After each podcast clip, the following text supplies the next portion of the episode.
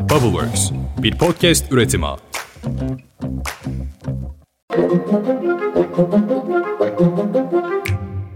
Günaydın. Bugün 16 Ağustos 2023. Ben Özlem Gürses. Bubbleworks Media ile birlikte hazırladığımız 5 dakikada dünya gündemine hepiniz hoş geldiniz. Hem yaz sıcak hem gündem sıcak. Biz de inatla, ısrarla çalışkanlığımızla size gündeme aktarmaya devam ediyoruz. Hadi başlayalım. Bir basın toplantısıyla yol haritasını açıklayan İstanbul Büyükşehir Belediye Başkanı CHP'li Ekrem İmamoğlu, yerel seçimlerde yeniden İstanbul'a başkan adayı olacağının mesajını verdi. Duyalım. 16 milyona eşit hizmet götürmek için yola çıkıyorum. Yoksulluğu söküp atan, refah içinde bir şehir oluşturmak için yola çıkıyorum. Katılımı ve ortaklaşan aklı merkeze almak için dünyanın tüm teknolojik yeniliklerine ve gelişimine ev sahibi olmak için yola çıkıyorum. Bu anlayışla 2019'da olduğu gibi Cumhuriyet Halk Partili yol arkadaşlarımla, farklı partilere gönül veren kıymetli hemşerilerim İstanbullularla, kentine sahip çıkan, oyuna sahip çıkan İstanbul gönülleriyle tekrar İstanbul İttifakı'nı en güçlü şekilde kurmaya geliyorum. İstanbulluları ve tüm yurttaşlarımı da bu yürüyüşe davet ediyorum. Uzun süredir bu açıklama bekleniyordu ve gerçekten de kalabalık bir basın grubu tarafından izlendi. İmamoğlu gazetecilerden gelen bir soru üzerine CHP Genel Başkanlığı için adı geçen Özgür Özel'in ismini andı ve CHP'nin tarihini bilen geçmişi tertemiz evlatları vardır dedi. Onu da duyalım. Cumhuriyet Halk Partisi'nin tarihini bilen geçmişi tertemiz evlatları vardır. Bunlardan ismi geçtiği için sorunuzda söylüyorum. Biri Özgür Özel'dir. Başkaları da vardır. Evet İmamoğlu'nun açıklamaları böyle. CHP Genel Merkezi'nden gelen ilk reaksiyonsa Kemal Kılıçdaroğlu'nun tüm toplantıyı ve açıklamaları memnuniyetle dinlediği yönünde. Faik Öztrak CHP parti sözcüsü zaten Kılıçdaroğlu'nun beklentisi de ve önerisi de buydu. Genel Başkan'ın dediği noktaya geri dönmüş olduk dedi. Özgür Özel kendisinin genel başkanlığa adaylık potansiyelinin açıklanması ve ismin anılması üzerine teşekkürlerini iletti ve hem İstanbul hem de CHP için doğru karar dedi. Yani sizin anlayacağınız CHP Genel Merkezi'nde İmamoğlu'nun rotayı genel başkanlık mücadelesinden Büyükşehir Belediye Başkanlığı'na kırmış olması büyük bir sevinçle karşılandı. Hatta şu yorumlarda yapılıyor. İmamoğlu yaptığı bu açıklamalarla gündemi değiştirdi ve genel başkanlık tartışmasından gündemi yerel seçime kitledi deniliyor. Uzun zamandır ortalarda gözükmeyen Türkiye'nin son başbakanı AK Partili Binali Yıldırım Antalya'da ortaya çıktı. Antalya'nın Aksu ilçesinde Şehir Buluşmaları 2023 başlıklı program kapsamında tarım temsilcileriyle bir araya gelmiş Binali Yıldırım ve bakın ne demiş 2025'te enflasyonu tek haneye indireceklermiş. Önümüzdeki senenin ortalarında enflasyonda gözle görülür bir derinlemeye şahit olacağız ve 2023 inşallah enflasyonun tek haneli olacağı yıllar olacak. Yeniden Refah Partisi ve İyi Parti'nin iptal edilmesini istediği, hedef gösterdiği Fener Rum Patriği Bartolomeo'nun yönettiği Meryem Anayortusu ayini 10. kez Trabzon'daki Sümela Manastırı'nda düzenlendi. Ayinde konuşan Fener Rum Patriği Bartolomeo, 2010 yılından bu yana ayin düzenledikleri için AK Partili Cumhurbaşkanı Erdoğan ve devlet yöneticilerine izin verdikleri gerekçesiyle bir de teşekkür etti.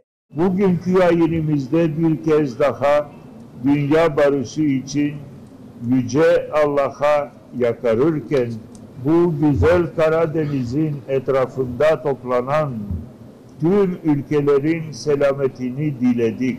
Kuzeydeki komşularımız Rusya ve Ukrayna arasındaki savaşın sulh yoluna varması için dua ettik. Dün şekere zam gelmişti, bugün de çaya. Çaykur çay fiyatlarına %4,5 zam yaptı. 8 Haziran'da kuru çay fiyatlarına %43 zam yapmıştı Çaykur. İkinci zammını da 14 Temmuz'da %9,5 oranında açıklamıştı. Böylece son 3 ayda 3. zamla çayın fiyatı Haziran başına göre %63,6 artmış oldu. Birleşik Metal İş Sendikası BİSAM, Temmuz raporuna göre geçen ay 4 kişilik bir ailenin sağlıklı ve dengeli beslenmesi için yapması gereken harcama tutarını 11.525 lira olarak açıkladı. Biliyorsunuz açlık sınırı sadece gıda için yapılması gereken minimum harcama tutarını hesaplayan bir endeks. Yani aslında Türkiye'de açlık sınırı asgari ücretle neredeyse eşit.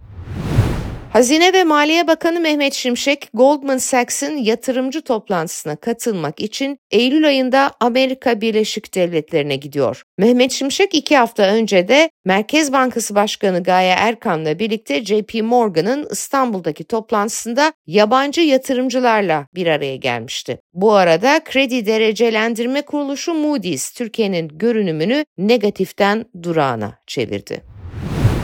Hükümet İslami finansal enstrümanlarla ilgili çalışmalara devam ediyor. İlk İslami finans kartı olan Tayyap isimli kart Türkiye'de hizmete başlamış. Kartla ilgili internet sitesinde İslami ihtiyaçlarınızın birçoğunu karşılamanıza yardımcı oluyor tanımı var.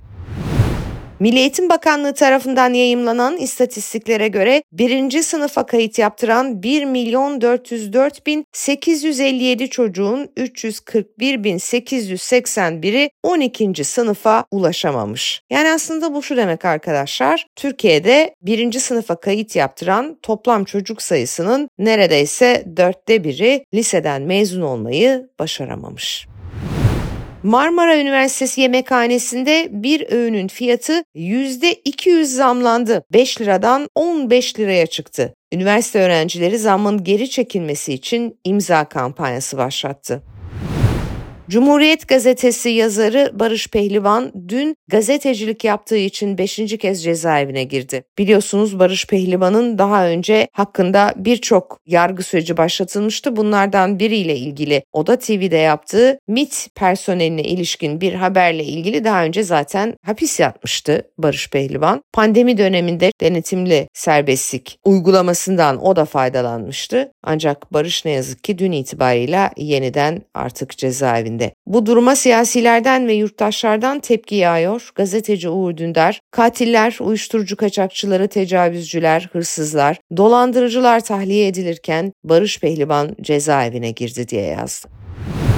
Eski Amerikan Başkanı Trump hakkında Georgia eyaletindeki 2020 başkanlık seçim sonuçlarını değiştirmek için kriminal faaliyette bulunmak dahil 41 suçlamanın bulunduğu bir iddianame hazırlandı. Trump kendisine yöneltilen suçlamaların ardından Georgia eyaletindeki sahtekarlıkla ilgili büyük, karmaşık, detaylı ama çürütülemez bir raporu pazartesi duyuracağını açıkladı. Trump'la birlikte 18 kişi daha aynı suçlamalardan yargılanacak. Hakkında 3 ceza davası daha bulunan Trump suçsuz olduğunu savunuyor.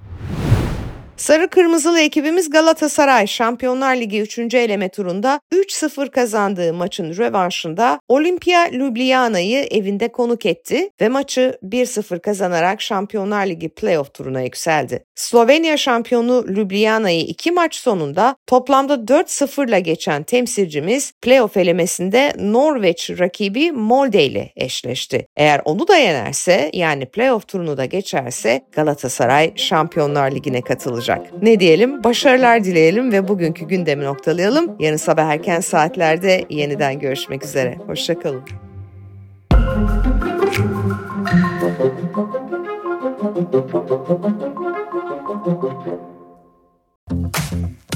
Bubbleworks bir podcast üretimi.